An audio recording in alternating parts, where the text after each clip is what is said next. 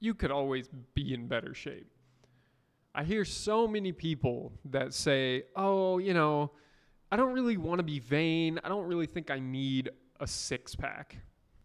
I don't really want to have big muscles, you know? Well, that doesn't mean anything. Think about what peak human performance should look like.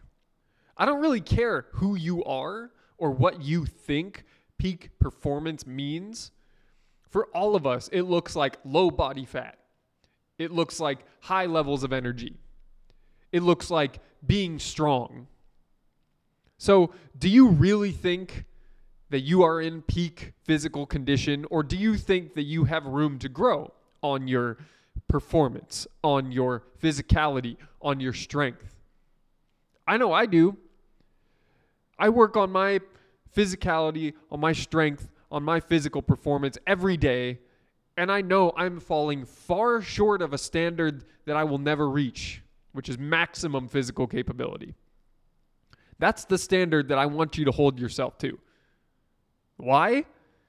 Because why would you do anything else?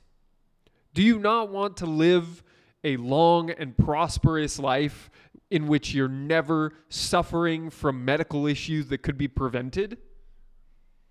That's what I would want.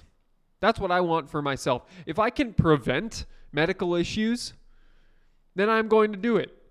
If I can prevent cancer, if I can prevent back problems, if I can prevent knee problems, if I can prevent needing to get a hip replacement, all these things are preventable. Stop smoking cigarettes. Stop vaping. Stop drinking alcohol. Stop trying to be a hero on your deadlift. Stop skipping leg day. Stop eating McDonald's.